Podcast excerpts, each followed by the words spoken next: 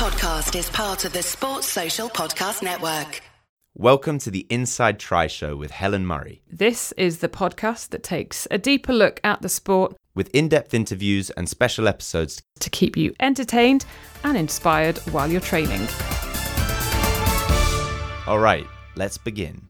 Hello and welcome to episode 36 of the Inside Tri Show, the weekly podcast with me, Helen Murray, bringing you the best interviews from triathlon and beyond. I hope you're doing well and that you've had a, a good week. I want to give a massive thank you, first of all, to new patrons. So, David Irwin, Jude Austin, and Holly Kerwin. David, you'll be very pleased to know that I enjoyed a glass of vino this weekend. So, thank you very much for that. Um, I should actually check out with Rich, shouldn't I? What it was. It was delicious. That's what I can tell you. Uh, Jude and Holly, thank you both for signing up to be a coffee buddy. You, the three of you, complete stars, so thank you. If you want to join them, head over to patreon.com forward slash inside tri show. I was sharing a few little snippets of what's coming up with my Vino buddies and training buddies this week, actually, and I've got some exciting interviews and guests planned, so fingers crossed they do all come off. So this week's interview is pretty full on. It's with Rach McBride, and it's one of those interviews where, yep, I think it's really powerful. And when I was doing it and I was listening and I was asking questions, a lot of the time I was thinking, flipping, maybe slightly stronger, but flipping heck. But there are bits of laughter dotted throughout, and I do believe that it's an interview which is really important for you to hear and for you to share as well. So it, it is with Canada's multiple Ironman 70.3 champion. They're an amazing cellist and an expert in genetics too. It's Rach McBride, and I'll tell you more about them very shortly. Meanwhile, plenty of love out there for Steve Bates, who was our guest in episode 35. Steve is a gold medalist from the Rio Paralympics, but prior to taking up cycling, he was a carpenter and an outdoor ed instructor. And he had to give up his dream of being a mountain guide when he was told that he had a condition which meant that he was going blind he didn't give up on everything though. He went he went and solo climbed El Cap and he's done so many other awesome things like getting on the British cycling Paralympic team. Ruth Assel said it was a great listen. Lowry described it as a belter, thanks Lowry, and Laura Siddle reckons it was actually one of the best. So if you haven't heard it, do go back and listen to it. Before we hear the interview with Rach McBride, a quick reminder that this show is powered by 33fuel.com, who make really tasty and natural sports nutrition. They had a post up this week actually by ultra runner Sophie Power. I don't know if the name might ring a bell. So, back in 2018, she was pretty much catapulted into the limelight after the photo of her completing UTMB, so the Ultra Marathon Ultra Trail du Mont Blanc whilst breastfeeding her three month old. Anyway, point of me telling you this is that she also uses 33 fuel products. If you want to give them a try, just head over to 33fuel.com and use the code INSIDETRI33 for a discount at checkout. Time for this week's interview. Someone asked me actually a few months ago if I ever feel overwhelmed maybe by some of the topics and some of the interviews I do. I said at the time, the honest answer no, not really. Um, I do feel pretty emotionally spent every week after my cancer rehab work for Move. But in terms of interviewing, I think the one time I felt completely mentally shattered after doing an interview was when I worked at the BBC and I went to interview a woman called Delia. Now, Delia is transgender and she had transitioned from male to female a few years prior to me doing the interview. And I reckon the reason that I felt so drained after it was A, I had never interviewed a transgender person before, but B, it was the fact that it really hit me that Delia just didn't feel like she belonged until she was in her 60s. She felt trapped for a lot of her life, and I just couldn't even begin to imagine that feeling. Now, this week's guest, Rach McBride, is not transgender at all, but it was a similar feeling of being emotionally drained after doing the interview with them because, again, it was that realization that they didn't feel like they could be themselves.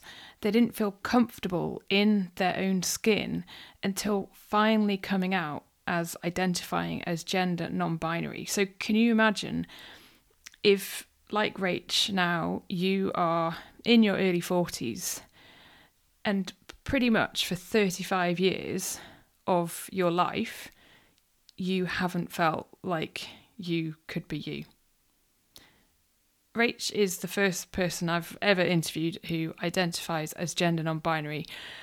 And my goodness, I learnt so much, and I hope you do too. Rach McBride, how are you? I am doing really well. I'm fresh out of the ocean um, after a swim on this sunny morning in Vancouver. So, and what have the last uh, few months been like for you in terms of Corona Shmona? Yeah. um, you know, honestly, I feel like life is not a whole lot different aside from not having racing. Um, I was lucky enough to have to get in the last Ironman of 2020 um, so far in New Zealand and snag a Kona slot. And so I had a, I already had some like racing this year. Um, and so coming back, you know, I have just been, I've still been training a lot and staying really fit, but it's been a lot more unstructured. Honestly, it's been a little bit more fun because I haven't been, you know, deep in the heavy training, Ironman training block with all the intensity. Um, and so I've been able to like get out on my gravel bike a whole lot and gra- get out and running in the trails and exploring and doing things that I wouldn't necessarily be able to do um, in any other summer. And would you say that's pretty much the first time since turning pro in 2011? Oh yeah, for sure. yeah, absolutely. So yeah, it's it's pretty cool. I mean, and it, it it definitely highlights for me how how few people I actually see in my life and my day to day life because you know with all of the um, physical distancing and stuff, I'm like, well, um, yeah, I, I guess I just continue on as normal. and do you find in a in a sort of weird way what you're now in your early 40s and you know, I don't know how long you can kind of carry on for, how long you want to carry on for as a professional triathlete, but has this almost enforced break, like an enforced mixing up of what you normally do, actually made you appreciate it even more and kind of given you the oomph to to go, yeah, I, I love doing this? Um, I definitely feel like I have never lost that oomph of like I I love doing this um, because I have had these like constant breaks in my uh, career due to injury. I am I understand like I am very tapped into my gratitude towards the sport and my my physical ability and fitness and the and um, the fact that I can't imagine doing anything else. I love it so much. And so, what this has reinforced for me, I think, in a lot of ways, is like, A, how much I just love the training and love getting out there. Um, because for a lot of a lot of it I haven't, you know, faltered in that motivation aside from getting in the freezing cold ocean. um, 15, and, 16 uh, degrees. yeah. Where it is now, when I started, it was closer to 11, 12. um, yeah. And, uh, and that, um, uh, what, what this break has, um, is inspired for me is knowing that when I come back to that really focused training and have a definite race on the calendar and on my my timeline, that I'm going to be really ready to get back to work and start doing all of that hard work. So is I'm I'm a little bit confused with with everything, but is Kona February would that be what you're now aiming at, or would you be aiming for Kona October 2021? Yeah, so I'm aiming for Kona in February. Yeah. Um, yeah. Okay. And is that does that now that it is going to be February and not October. Does that, yeah, what's it like for someone in the Northern Hemisphere having to adjust to that or to just kind of go with the flow? I mean, I I am a type of person that just kind of goes with the flow. Um, you know, I have already had the experience this year of training for early season Southern Hemisphere uh, racing, and so I know that it is challenging in the middle of our winter to be start, you know, in the middle of an Ironman build. Um, however, um, I know it's possible, and uh, you know, I don't, I don't give up on Kona opportunity lightly. So, you know, I'm, I want to race when the next Kona is, and I'll make it happen. And so, if that means that I, I'm spending a lot of time indoors, or I am riding in the middle of our winter in the rain, then so be it. And take us back, Rach. How did you actually get into triathlon in the first place? Uh, so I um, I came to triathlon as an adult. Uh, I did my first race in uh, at the age of 28, and um, I had started. Uh, I had basically quit all athletics at, at the age of 15. Um, I decided at 25 that I wanted to run a marathon and ended up qualifying for Boston at that first marathon uh, and got more and more into running. A group um, that I was running with and a mentor of mine um, said, You know, Rach, I think you could be an elite triathlete. And um, just based on like the fact that I had a little bit of swimming background when I was a kid, and she had seen me um, cycling, uh, and and and I just like took that idea and ran with it, and um, moved out to Vancouver and did my first uh, triathlon in 2006, and almost won it, and just like had an absolute blast. And uh, my, you know, my within 18 months, I was amateur world champion um, and was racing in the ITU draft legal um, Continental Cup series. And so my I just like yeah, I just absolutely loved the sport right off the bat, and um, I'm super competitive And the fact that I was had a lot of talent and was winning some big races right off the bat in the amateur scene. Then um, yeah, I really just I loved it, and so I took some time. I really burnt out after a couple of years of that first the short course triathlon. I went back to school. I did some bike racing, and then when I got out of school, I tried my first um, long distance half Ironman and and was you know I won it by 24 minutes and placed a time that would have put me like in the top 10 in at the at the world championships and I was like you know what I am 32 years old I'm not getting any younger I really want to give this a shot and see if I can uh, make a career out of it. And what was your actual career at the time when you did think, yeah, I'm going to give the, I'm going to give this triathlon malarkey a go? um, when I first started triathlon, I was working for. Um, I had just finished my master's in developmental genetics, and I was working for a, like a drug development company. Um, and then uh, when I turned pro, I full time pro. I had just finished a master's in genetic counseling, uh, which is a specialized healthcare profession. Um, and I had thought, oh, you know what? I had just finished the program and I was really burnt out. And I was like, I'm just going to take the summer off before I start looking for work and just enjoy myself and do a little triathlon. And uh, yeah, that was 10 years ago. but then at the beginning, like, and, and even now, do you do any do you work as well as train and everything like that? Because do, do you work in some like sexual health and counselling as well, or is that have I got the the kind of like wrong end of the stick? Yeah, yeah, absolutely. Mm-hmm. so I don't I don't work as a genetic counselor or in genetics at all. However, I work for um, a, a non for profit here called Options for Sexual Health. Um, and do yeah sexual health um, education basically uh, it is a casual job, so it's like one time per week, um, sometimes just twice a month. It's super, super flexible, uh, and, but it's incredibly rewarding. Keeps my brain out of the triathlon bubble a little bit, and I get to use those skills um, that I developed um, just in terms of like communication and, and short term counseling. Um, that I gained in the genetic counseling program. And I'm super passionate about sexual health Uh, and so it is, uh, it's definitely like kind of on my radar for, hey, if I'm going to have a career after triathlon, um, this is an option. And what, like, what does it actually um, involve? I guess, or, or, or let's go with both because both are just fascinating. So, being a genetic counselor, can you just describe a little bit more about that profession because it is it's truly fascinating.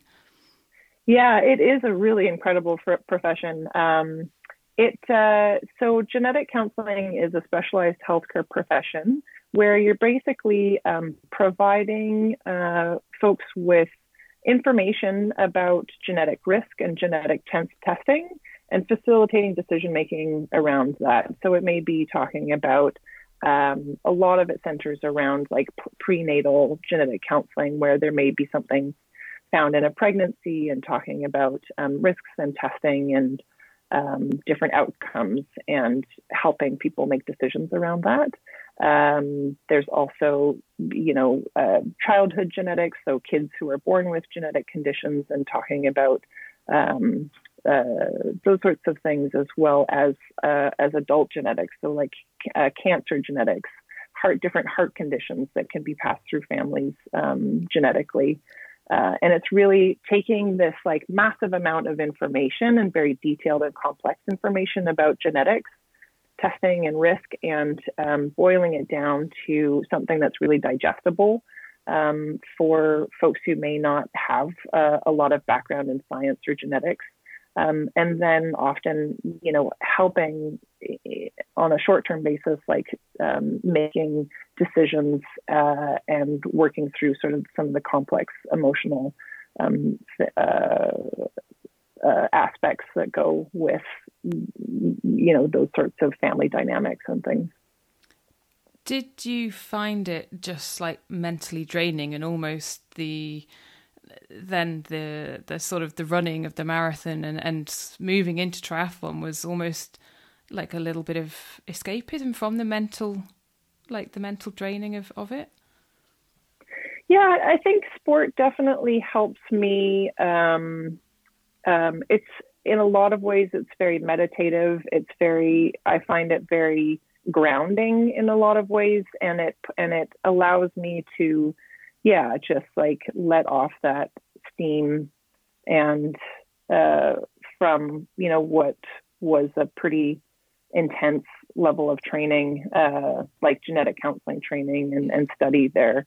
Um, and uh, yeah, it's definitely, I think throughout my life, I have used, um, used that like physical, um, like pushing of those physical boundaries and and and getting more in touch with like my physical body as a way of of like processing and um, coming down from more of the like mental and emotional uh, you know side of things can you give like any other examples of that um well uh, let's see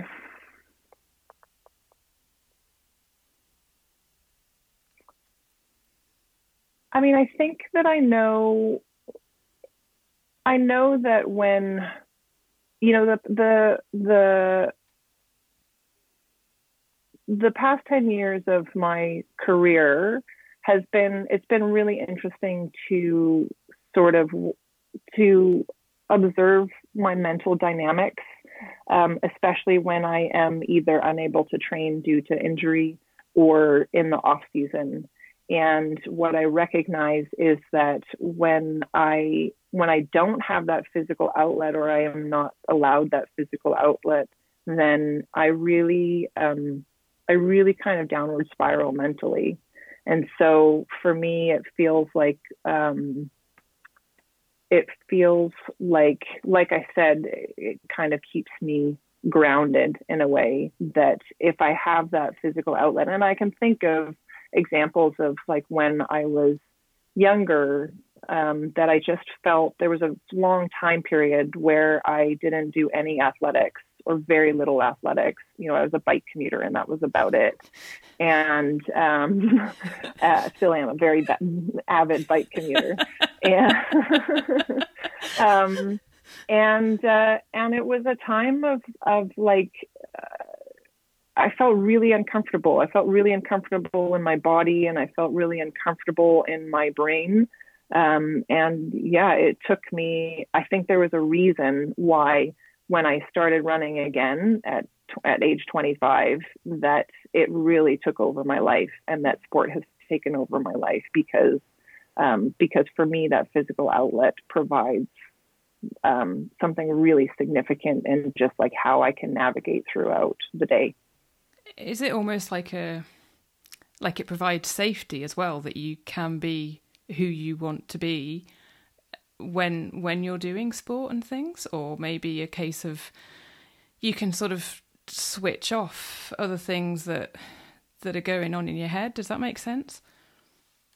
Yeah, um, yeah. I mean, I think that well, that's a definitely a multi-layered question because, as of course, um, as I as we like as I'm going into this um, and being more out about the, my non-binary identity, um, in one level, sport initially really kind of like kept me um, in in a in in a box like kept me in a place of um not not really being myself yeah.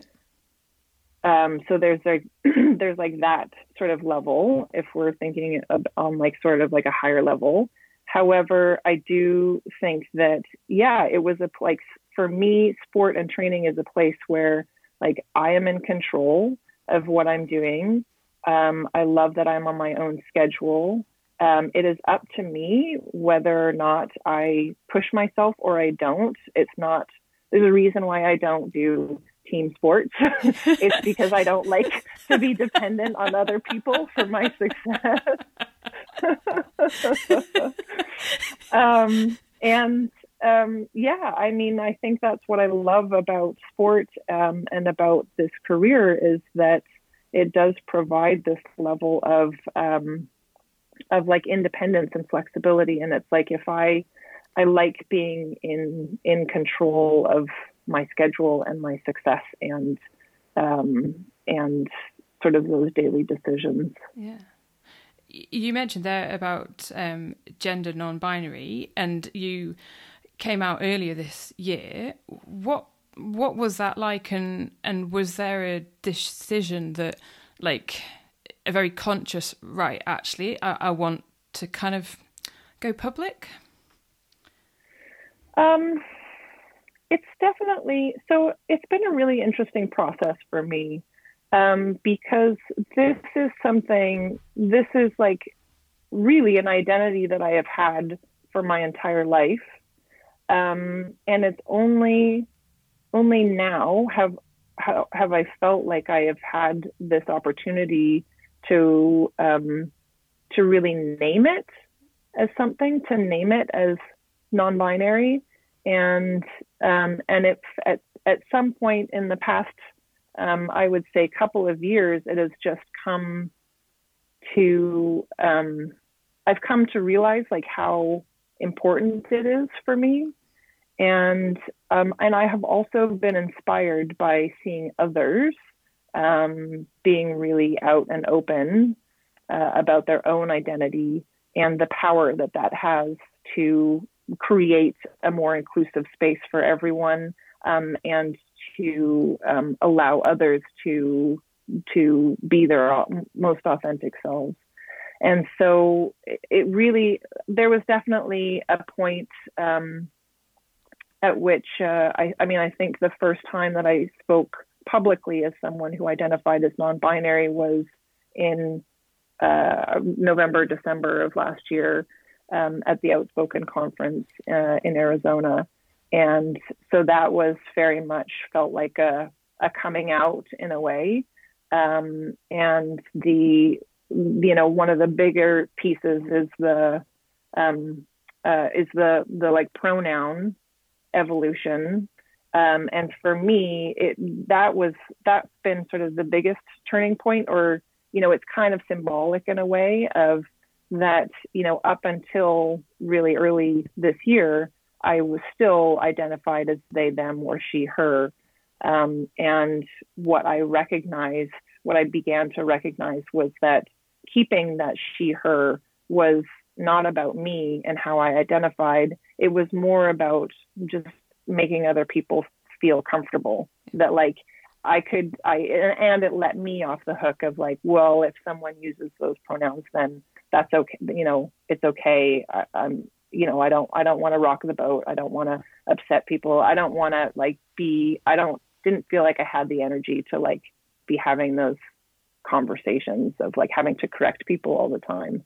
And now, and I realized it was really it was false. It was something that was really not me um, and that I finally had the courage to just stand up and say, you know what, I, I'm they them. I am not she her. I've never felt she her, um, and uh, and it's been really really transformative. I mean, when I hear, especially my friends and family using my correct pronouns and recognizing who I am, um, it's it's like such a it it really validates that I have that I am in the right place. That's amazing. That's amazing to hear. Yeah. Yeah. It's been yeah, and and you know, and these conversations are hard. It's hard to, you know, it's hard for people to change language and it's it's also an interesting, you know, the more that I come out and sort of explore what non non-binary means to me and what and having these conversations in public, um, it's it's really been a place uh, as well for me to start exploring like yeah exactly what what this means for me and who I am and and recognizing just like in the past you know 40 years of my life how how like it it's just it's just like all of these puzzle pieces coming together it's like I have had these feelings of not fitting in, in in the binary for so long, and to finally have the language around that is is so powerful for me. And for those who might not um, understand completely, might not like don't have the education uh, surrounding it, what to you, like, what does it mean to be gender non-binary? So, yeah, for me, what so I think that um, you know, gender is a social construct. It's something that we are not born with. It's something that we develop uh, as we grow up. And um, for me, I don't necess- I don't I don't feel like I am a woman or a girl. I don't feel like I am a man or a boy. I feel somewhere in that spectrum in between. Um, some days I may present in a more feminine manner. Some days I might um, present in a more masculine manner. Um, and and so to me, it's about um, um, yeah, just not not feeling like I fit in to that that that binary, but but identifying as somewhere in between. And for the pro- and and, and so and so that that means that like I recognize that I have a female body. Um, I recognize that um, that I at at this point in my life I am not interested in making any kind of medical changes to my body, um, and that there are people who are non-binary who may identify in a very in a completely different way than I do. Like everyone um, has their own. Like some people, ha, ha, you know, identify right smack in the middle of like I am neither girl or boy. I am somewhere in the middle, and some people feel that I, I am girl and I am boy, um, and um, and so everyone has their own sort of uh, take on what non-binary means for them. Um, I was going to ask actually about the pronouns. Um, so again, like why why is that so important? Why why is the pronoun why are the pronouns so important, and why do we want people to get it correct? Um, yeah, I mean, again, uh, it is about it is about identity. So, and it is about using someone's um, personal pronouns. Uh, you know, everybody has a right to choose what their pronouns should be. It's not up to anybody else. Um, and that using using somebody's personal pronouns is about recognizing their identity. It's about respect. Um, and so, um, and yeah, basically identifying as, um, yeah, I mean, I, that that's that's really the bottom line. Is it's, it's about respecting someone's identity, um, and it is the person's choice what how they identify. Do you feel confident enough now to actually pick pick up on people if they if they do make a mistake? Do you sort of say, "Oh, actually, no, please, could you you know use this pronoun or, or that pronoun"? Um, it's getting easier for sure. Um, it was uh, it was I have to admit it was really challenging to start and and it's really challenging to like because I'm the type of person who I don't like interrupting people. I don't like pointing myself out. I don't like, you know, making myself the center of attention. That's not what this is about at all.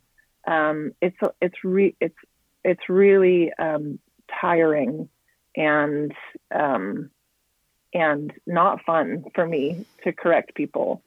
And um, and so it has been. I have yeah, I have to admit that in the beginning I would let a lot slide, and now I am being more vocal um, and feeling more confident in that. And I have folks around me who are also helping. Um, you know, allies who are out there who are are helping um, with the corrections. Um, and just helping other folks navigate. And and so yeah it's definitely it still takes a lot of energy but i am committed more and more committed now and more and more confident to be able to to speak up. And do you find doing something like this bloody hard work? Um, yeah yeah absolutely. Um, because i think one of the biggest things has been um, just like at this point now that I am I am just like I I feel so much like the the most authentic that I've ever felt in my life, which is incredible. And so now it's like every time I hear incorrect pronouns, it's it's it's like a little bit of trauma. It's a it's a little bit of you know, before when I would just, you know, I was okay with it and I would just let things slide. It it wasn't as um as like uh, how do how do I want to say it? It's kind of like a it's it's like a it's just like you're getting poked, you know, like every time it's like this little like I hear every single like I don't I don't I don't unhear these things, like I, don't or I don't miss them. Whenever it happens, I hear it. Even if I don't correct somebody, I hear it, and it's like it feels like a this weight on me, or like a you know a rock that I have to carry. Um, and and so when when someone yeah and so when someone uses those correct pronouns it's just like it's like a this weight that is lifted off. It's like, oh, okay, this person understands me, they get me, they see me. Do you feel like a bit happier? Absolutely. Yeah, I, I mean, I, it's not a bit, not even a bit happier. Do you feel amazingly happier? Do you feel like another person? I, I just feel like, I feel like, um, you know what i it's it's it's really emotional for me it's really it's really like i am just like i said it's like these puzzle pieces fitting together it's like i finally feel correct i finally feel like i understand like who I am and what my identity is and how I fit in the world. Um, and that's huge. That's so huge. Um, and it's also helped me realize that I'm not alone. You know, I I don't I don't really know and many other non-binary folks um, at all.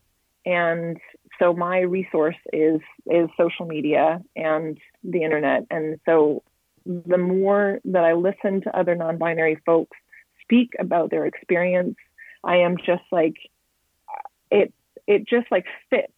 Like it's all of these it's it's, it's like so super validating of like yes, like I'm in the right place. Like this is this is where I'm supposed to be. This is actually who I am. It's just so so validating, and um, and yeah, it's it's really emotional for me um, because yeah, it's like I can't I can't believe that it's taken that it took you know over 40 years to get here, and to think of like where would I be in my own like sense of self and, and mental health and identity if I had if I had the words to describe who I was back when I was even five, um, or you know, in my twenties, and what kind of an impact that would have made for for me. And Rach, is that part of now why you are speaking out? Because actually, if you can help one other person by by talking, by sharing your story, then in the hope that maybe they don't have to go through the same. Yeah, absolutely. Um, that is what hugely motivates me to continue having these conversations and um, to to really just yeah to be so out and so open is because I recognize that like what yeah, if I had had, if there had been some somebody in my life who I had seen where I, you know, out and being an athlete and moving in the world and being successful and being their authentic selves and um, like it just would have made all the difference in the world. And so I do really hope that a I am creating a safer place for other non-binary folks to be themselves and as well um, like helping other folks understand who might not who might not be exposed to that kind of thing who might not understand what um, the gender binary is who might, might not understand what non-binary is and um, and just putting a face to and a personality to um, to someone who identifies as such. It, I was just thinking when, probably about, I don't know, 10 minutes ago when we were talking, I was like, when it comes to races, like race directors too have got a, you know, they, they've got a heck of a lot to do because it will always be male start list, female start list. Where does Rach McBride go?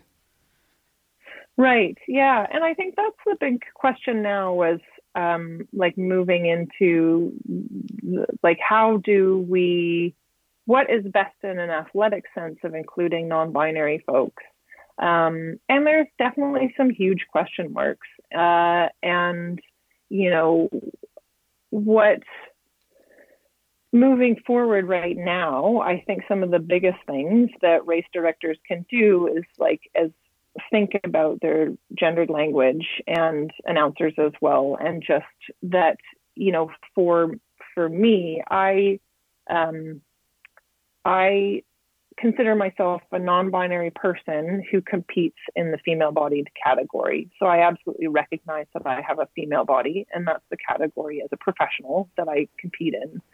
Um, at at a non-professional level there is absolutely a, a, a, you know a possibility of of increased inclusion, um, whether that is um, you know initial steps of just changing how people like how how how people are seen and register for races. So one of the things that I have talked about uh, a lot that that one of our local races has done has put in that you just select which race you want to race in. So you want to race in the male race or you want to race in the female race. Because what most registration forms do is they just, you have to mark off either M or F yeah. as your identity, and then you are put into whatever race that, you know, corresponds to that. And um, having an open having an open place for gender identity um, that I is huge. Like the race that I did last year um, that had that option, it made all the difference in the world. I was like, wow, this is incredible, and I actually feel seen. And so when I show up at the start line, I'm much more. I feel like I I fit. Whereas, yes, when you know, even at, on on start lines in professional races, when they're like, okay, ladies, uh, or like let's give these girls a cheer whatever. Um i yeah i don't i'm just like well where what how do i fit in here? I i don't i i've oft like yeah until i had the language to talk about it at every single start line i was like there's something i don't fit in here and i can't put my finger on why.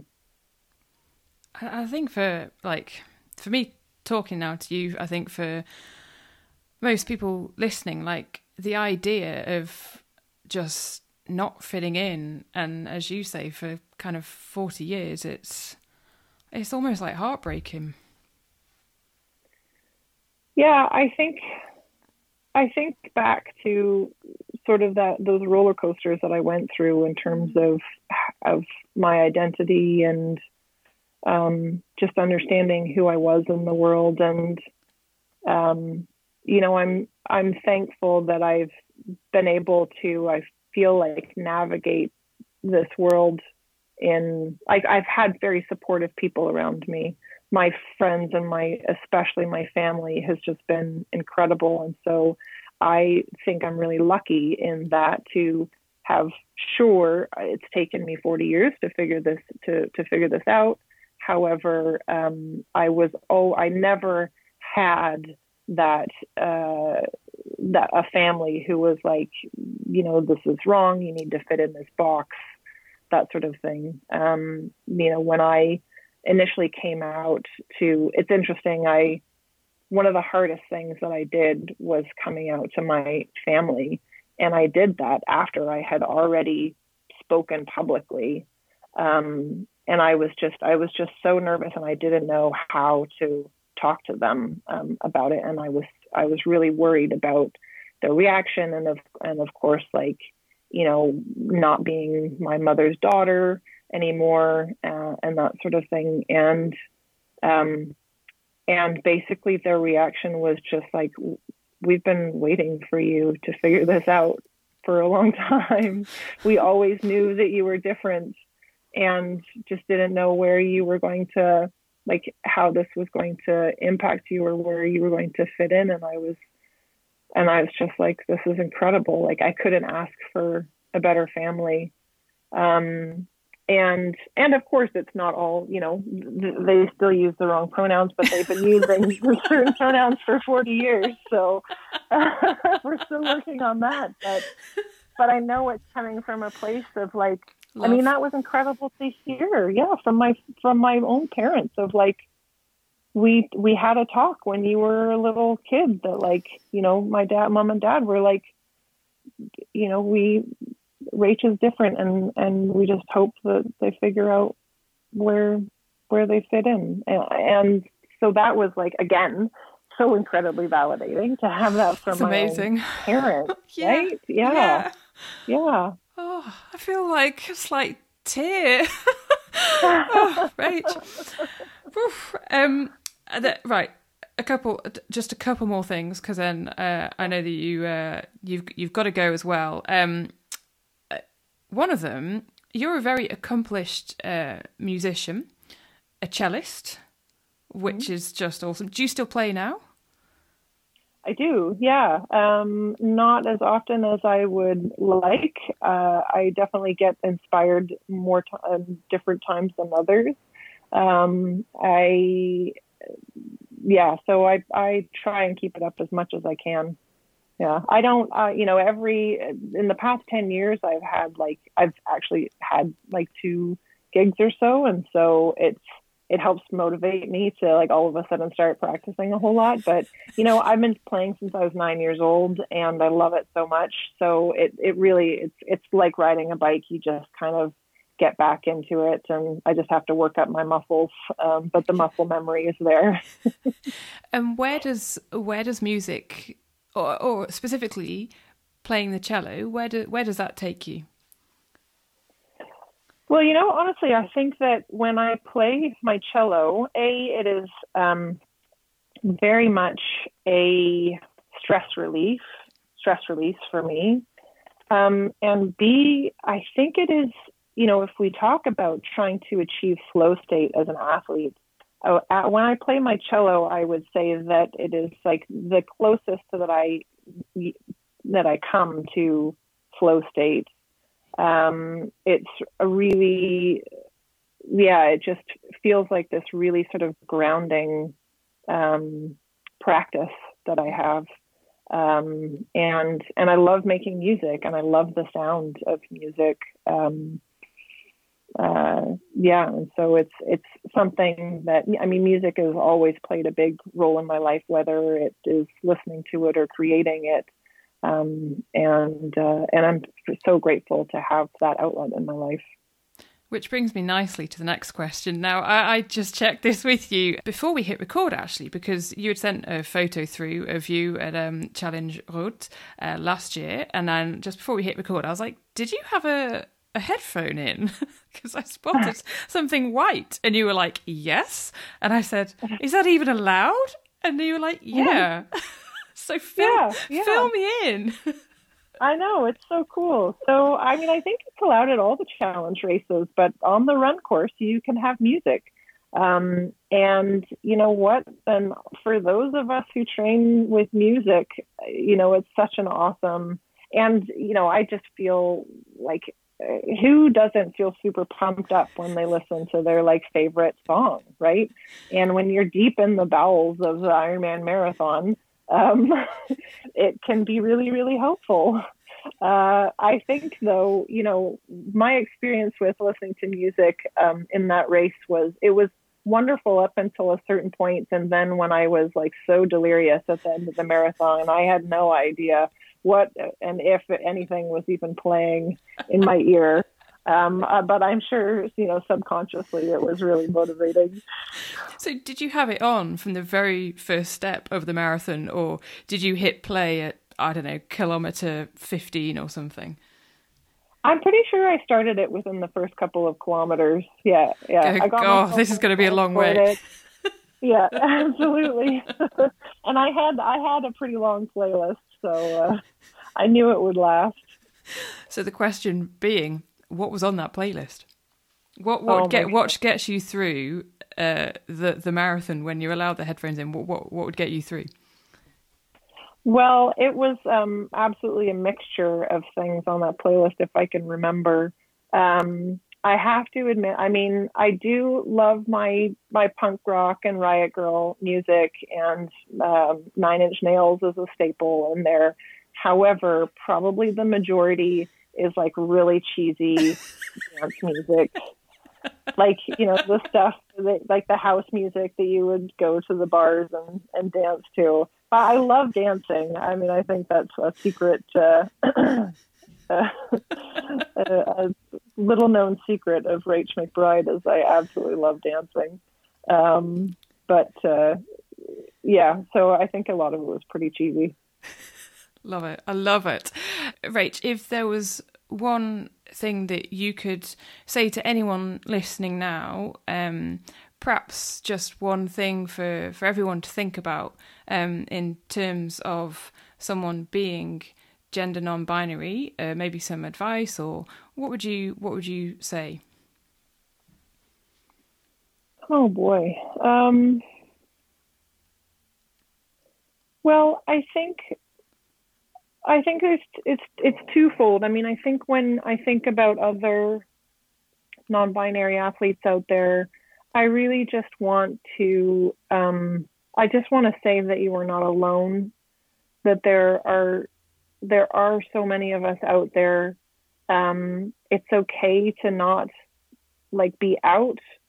Um, everybody has their own process and their own comfort level, and and I understand like firsthand the um, the energy that it takes to be in a in a very binary world of sports um, and identify as non-binary. It takes a lot, a lot of energy, um, and that it it will get better. It's going to get better. It's going to become a more inclusive space, and there's so much. There's so many conversations happening, and so much change happening, um, especially um, at the local level. And to folks who may not understand what binary is or have questions, I think that I really encourage people just to um, to have an open mind and to ask questions. There aren't, you know, if someone asks me a question that's inappropriate, then I'm I'm gonna say that, and um, you know, I won't necessarily answer a question. Um, but just to know that, you know, if it's coming from a place of like curiosity and respect and learning, um, and not a place of of like intolerance and attacking and hate, then um, then it makes all the difference in the world. And that you know we are all we are all humans just trying to live our life and be our most authentic selves. And everybody has a right to be their most authentic selves, even someone who strongly identifies as a man or strongly identifies as a woman. Um, like ev- everybody has has that right to be themselves, and it's okay. And um, and so just have have some kindness to let everyone be themselves. Amazing. Rach, you've certainly educated me. You've had me up and down in terms of emotions as well. Thank you so much for taking the time, talking, being open, and, and I think helping many others as well. Oh, thank you so much. Yeah, it's been really a pleasure to have this conversation. Thanks for listening to the Inside Tri Show. If you want to get in touch or get a little bit more information on anything, then reach out to Helen on Instagram or Twitter at Inside Tri Show please do share and comment on this interview when you see posts about it on social media. It takes a lot of guts to speak up. As you could hear in the interview, it was not easy for Rach to do. And talking to a total stranger, me, it involves an incredible level of vulnerability. And regardless of what you might think or what your beliefs might be, I think they should be praised for that. So, time for some of my news to finish off with. First up, hilariously, it's the case of Sofort 2 Bivy nil. I will explain. We were planning to do a little micro adventure this weekend from our door. The rain. Am I am I allowed to blame the rain? The rain messed up plans totally. Um, did we wimp out? I don't know. Did homemade lasagna and the idea of a glass of wine on the settee sound a little bit more appealing than getting absolutely drenched through in the British summer? Yes, it did. Anyway, I am getting my bivy ready for my first ever night under the stars tonight. I should say since I was 18 and slept in a swag by Uluru in Australia. But yeah, it'll be the first night in a bivy in my back garden. I will report back. I also, it's the first ever, another one. I have my first ever Danish style hygge this weekend. Shall I explain? Yeah. Okay, so you might remember the Helle Frederiksen episode a few, I don't know, a few back now. And she, yep, we talked about periods and fueling and everything like that. But she also mentioned towards the end about the boot camp that she was going to be running. Well, I decided to sign up after doing the interview with Helle, And the they do the odd group hygge over Zoom to reflect on the training. So it's part of the program. But overall, I, I cannot tell you how much I have learnt and how much I am learning. So we're now up to week seven. It's an amazing group from around the world, and it is it is it's just awesome. Just everything from everything that you're going to learn. It's it's so so cool. So if you want to know more about it, then tag Helle and Inside Tri Show on Instagram because I'm pretty sure it will not be the last boot camp style training thing that she does. And it, it's just been fantastic. And we're all going to be putting it into practice, everything that we've learnt, all the training that we've done with a virtual race in the middle of August. Eek. Elsewhere, I am 10 days away from reaching 100 days, Monday to Friday, of yoga since lockdown. Woohoo! I would like to tell you that I have a core of steel. Sadly, I don't. And I still can't touch my toes. But I can see huge improvements in my strength and flexibility since March. If you are in need of sports nutrition, then head over to Comfuel. They have all the normal things and well known brands like Maurten Gels, Precision Hydration, and they can do sweat tests. And you can get 20% off with the code INSIDETRI at comfuel.co.uk. So do make the most of that. Carry on with the messages too, the shares. Go and give Inside Tri Show a like on Facebook if you haven't done so already. And if you are listening now and you like what I do, you wouldn't mind buying me a coffee each month, then head over to patreon.com forward slash inside tri show. This week's show has been powered by 33fuel.com. You can get your hands on six protein bars, their premium protein, and their ultimate daily greens as part of their special lockdown bundle. Use the code INSIDETRI33 at checkout for a discount. And I'm going to leave you this week with a quote. It's from Michelle Obama in her Becoming documentary on Netflix. I watched it this week and I was just in awe. Complete and utter awe of the woman. If you haven't seen it and you do have Netflix, just get it downloaded or just put it on your watch list for this week. But some of her words also made me think about how powerful Rach McBride's story is too, as is our readiness to listen. So Obama said, there's power in allowing yourself to be known and heard, in owning your unique story, in using your authentic voice. And there's grace in being willing to know and hear others. On that note, thank you so much for listening. Look after yourself, look after those around you, and we'll speak again next week.